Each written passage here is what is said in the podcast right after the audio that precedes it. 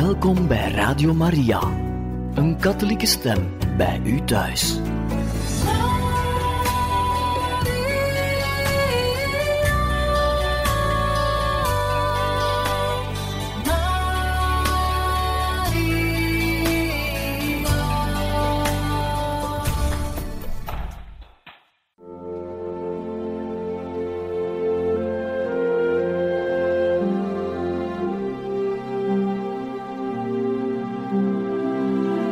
Beste luisteraars van Radio Maria, welkom bij het programma Catechismus.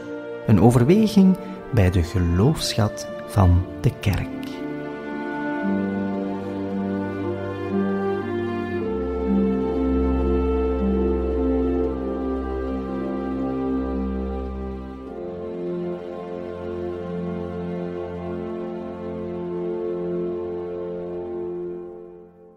Welkom, beste luisteraars, in het programma Catechismus, waarin we momenteel luisteren naar een catechese-reeks van pater Patrick Lens met meditaties bij de vier evangeliën. Vandaag spreekt hij ons over het evangelie van Matthäus.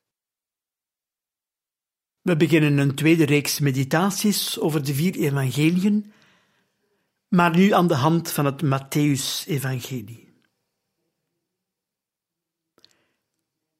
Door bisschop Papias in de tweede eeuw wordt apostel Matthäus aangewezen als de auteur van het eerste van de synoptische evangeliën.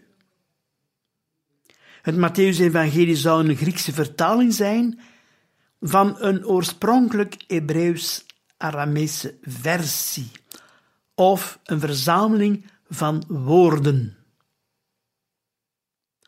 Daar zijn verschillende hypotheses rond. Men spreekt over de kwellen, een tekstbron die Matthäus zou geïnspireerd hebben, als ook Marcus. We kunnen daar nu verder niet op ingaan. Ik laat deze kwestie over aan mensen die meer gespecialiseerd zijn. Men zegt dat het Matthäus-evangelie zou ontstaan zijn in een Syrisch-Palestijns milieu in een geloofsgemeenschap die onder joods-christelijke invloed stond. We zeggen de joodse invloed is in het Matthäus-evangelie sterk aanwezig. Matthäus schijnt te schrijven voor Joodse christenen. Matthäus gaat voortdurend spreken over de vervulling van de schriften. Voor Joodse christenen, voor christenen gekomen uit het Jodendom, was dat iets wezenlijk. Waarom moesten zij geloven in Jezus? Zijn prediking, zijn wonderen, zijn tekenen, ja, natuurlijk. Maar ook de Bijbel zelf wat wij nu het Oude Testament noemen, scheen te bevestigen wat er in Jezus' tijd gebeurde. De schrift werd vervuld op een wonderbaarlijke manier. Jezus gaat ook spreken over de Joodse wet. En hij zegt dat hij niet gekomen is om de wet af te schaffen, maar om te vervullen. Dat is eigenlijk ook al een heel grote geruststelling voor die christenen die uit het Jodendom komen. Ik ben gekomen niet om de wet af te schaffen, maar om te vervullen. Wat dat dan zal zijn, dat zullen we later horen. Er is veel verwijzing naar Joodse gebruiken die in de tekst niet worden uitgelegd en dat betekent dus dat die Joodse gebruiken verondersteld werden gekend te zijn in dat milieu. Maar tegelijkertijd blijkt ook al in het Matthäus-evangelie dat er een diep conflict is tussen de christenen en het Jodendom. Op een zeker moment zijn christenen in aanvaring gekomen met de Joodse overheid. In het jaar 70 is Jeruzalem gevallen onder het beleg van de Romeinen. Maar na die periode gaat in het Jodendom het Fariseïsme aan invloed winnen en werd ook het conflict met de christenen sterker. En op een zeker moment zullen de christenen uit de synagoge worden gebannen. En voor deze mensen zal de vraag zich aandienen van wij zijn christenen geworden Joden, wij voelen ons verstoten, moeten misschien aan de rand van het beloofde land leven, in Syrisch-Palestijns milieu. En dan komt de vraag die elke rechtgeaarde Jood in die tijd zal stellen. Hoe kan je trouw zijn aan openbaring van God, die in Jezus tot een hoogtepunt is gekomen? Jezus die gezegd heeft dat hij niet gekomen is om de wet af te schaffen, maar om te vervullen. Maar tegelijkertijd leven wij niet meer in het beloofde land, zou kunnen zeggen op onreine bodem. En hoe kan je daar het evangelie beleven? Hoe kan je daar geloof beleven? En dat is een heel diepe existentiële vraag.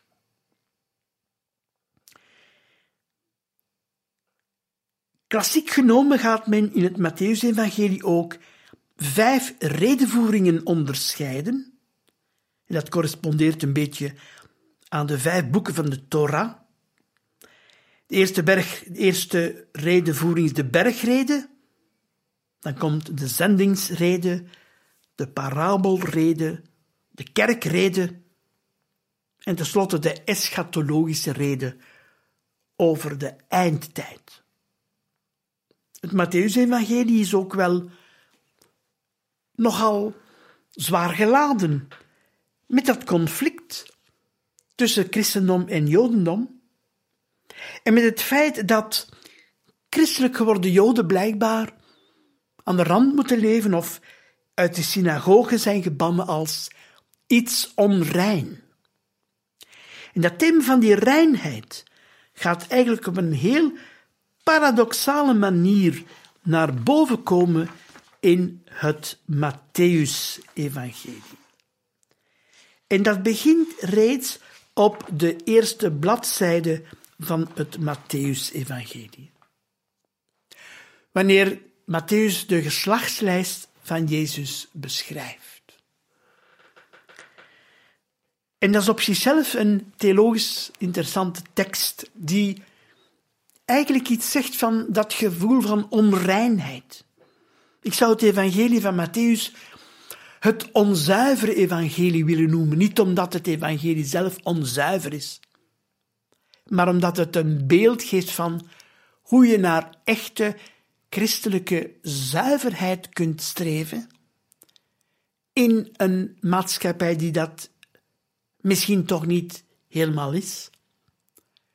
En als je losgekomen bent van die sterke invloed van de Joodse wet, waarin reinheid zo sterk was als voorwaarde, als bedoeling. We weten dat het evangelie van Matthäus begint met de geslachtslijst, een soort stamboom van Jezus. Maar eigenlijk is het geen natuurlijk stamboomonderzoek of een historisch stamboomonderzoek. Het is veel eer een theologische tekst die vol staat met blijde boodschap, met verborgen hints, tekens van God die ons aanspreken. Bijvoorbeeld, er komen twee centrale figuren in, Abraham en David, dragers van belofte. Drie keer veertien generaties over heel de geschiedenis van Israël, ook doorheen de ramp van de ballingschap. 14 is de Hebreeuwse letterwaarde van het woord David. In het Hebreeuws telt men met letters en heeft elke letter een bepaalde waarde. Als u de letters van het woord David gaat optellen, komt u bij veertien uit. Er wordt gesproken over vijf vrouwen: Tamar, Rachab, Ruth, de vrouw van Uria en tenslotte Maria. Waarom is dat zo speciaal? Omdat al deze vrouwen volgens de Joodse wet toch niet helemaal zuiver zijn. Ofwel zijn het mensen die zonden hebben gedaan, of niet helemaal van Joodse afkomst waren, of dingen hebben gedaan die niet 100% volgens de wet waren, niet helemaal zuiver waren. Tamar kreeg een kind van haar schoonvader. Rachab was een prostituee. Ruth was een gelovig geworden vrouw, maar ze was een Moabitische. De vrouw van Uria was door David opgeëist en David heeft haar man laten vermoorden. Dat is een onrechtmatige afstamming. Met Maria begint er wel iets totaal nieuws. Er staat 39 keer Abraham verwekte Isaac. Isaac verwekte Jacob. Dat woord verwekte staat er 39 keren. En de veertigste keer, kan geen toeval zijn, staat er uit haar, uit Maria, kwam voort. Als een soort passivum divinum, zoals men zegt. Een symbool, teken, een woord dat naar Gods handelen verwijst. De geboorte van Jezus uit Maria en uit de kracht van de Heilige Geest. Soms zegt men dat die zaligsprekingen wel een beetje een repliek zouden kunnen bevatten op de vraag van de Joden die zeggen, ja maar die Messias, als jullie zeggen dat Jezus de Messias is, maar de Messias moet toch van Davids geslacht zijn. En deze man komt uit Galilea. Dat is een vraag die we ook aantreffen in het Johannesevangelie. En misschien zou je een beetje kunnen zien of zeggen dat de genealogie of de geslachtslijst van Jezus een soort repliek is aan het Jodendom. Waar Matthäus eigenlijk zegt, maar kijk eens naar David. Ook zijn dynastie was niet helemaal zuiver. En toch handelt God in die menselijke lijn. En voor ons is dat eigenlijk ook een grote geruststelling. Namelijk om te weten dat wij allemaal wel onzuivere mensen zullen zijn met gemengde gevoelens, dat er in onze families misschien heel wat gebeurd is. En dat we toch mogen zeggen, dit houdt God niet tegen om te handelen. En om zijn kracht, de kracht van zijn koninkrijk, op gang te brengen. We luisteren even naar muziek.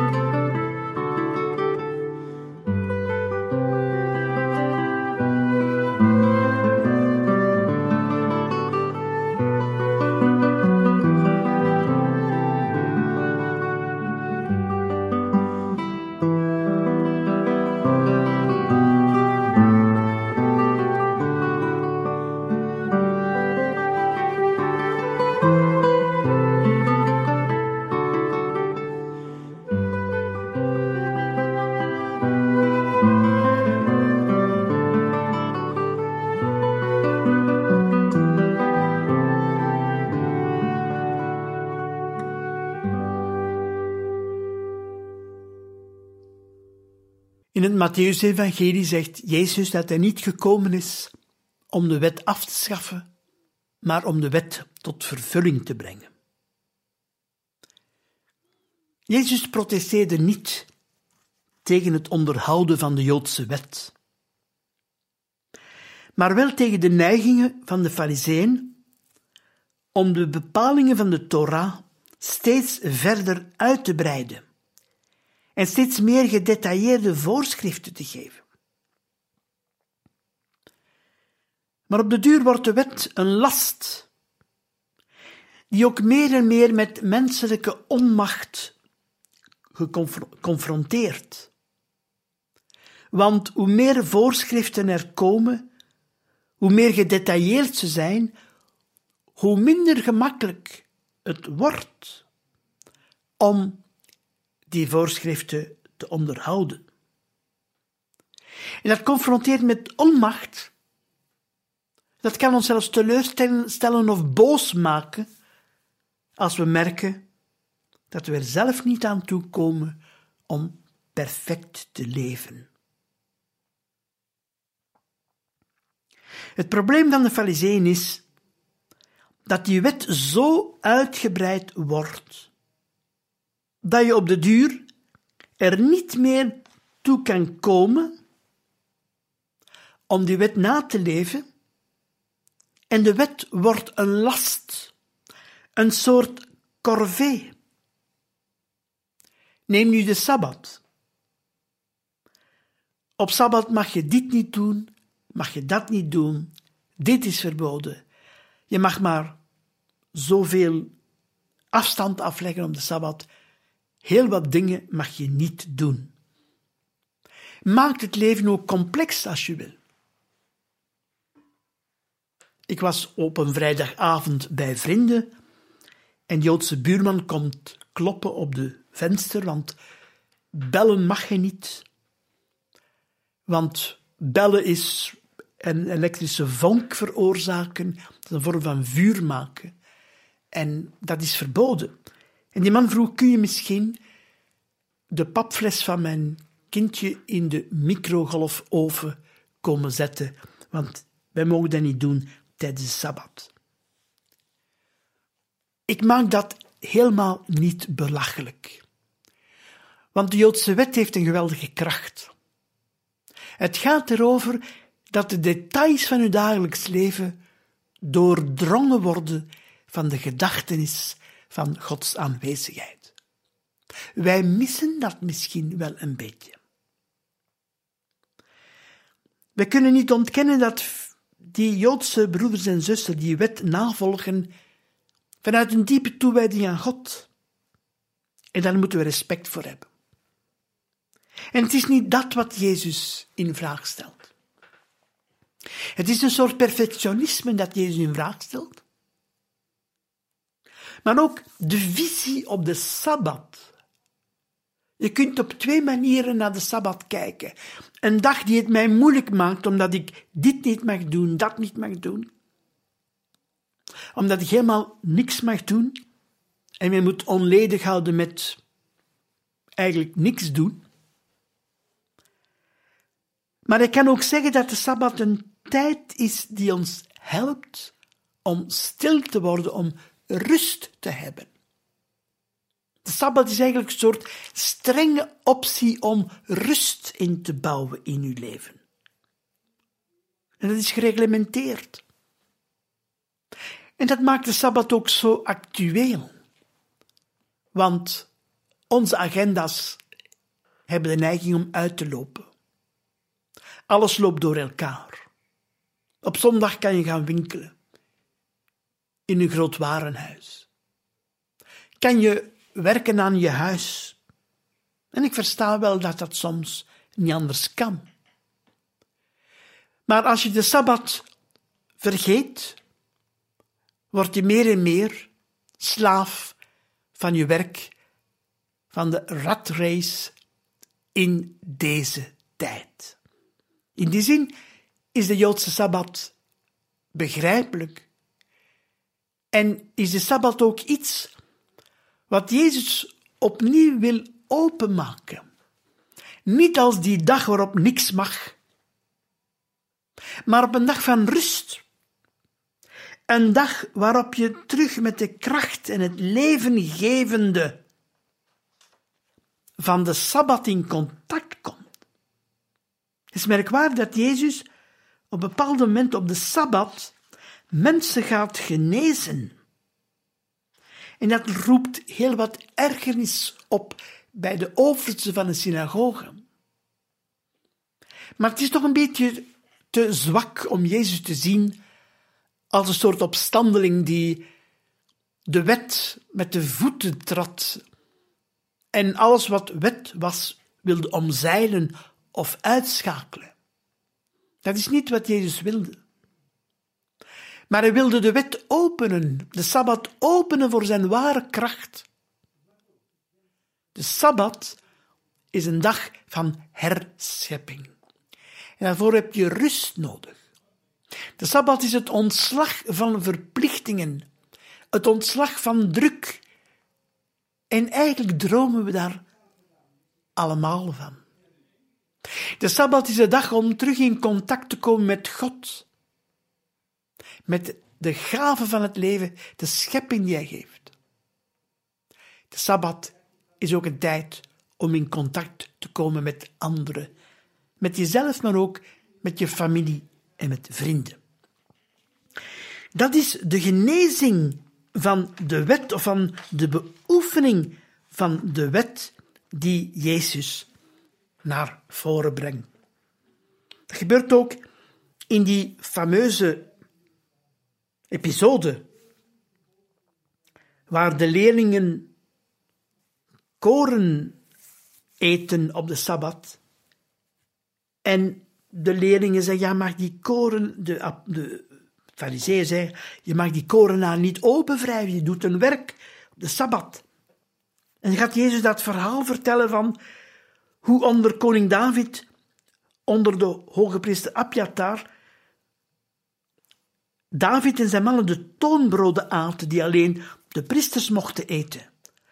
Omdat hij, David en zijn mannen honger hadden en geen eten vonden op hun veldtocht.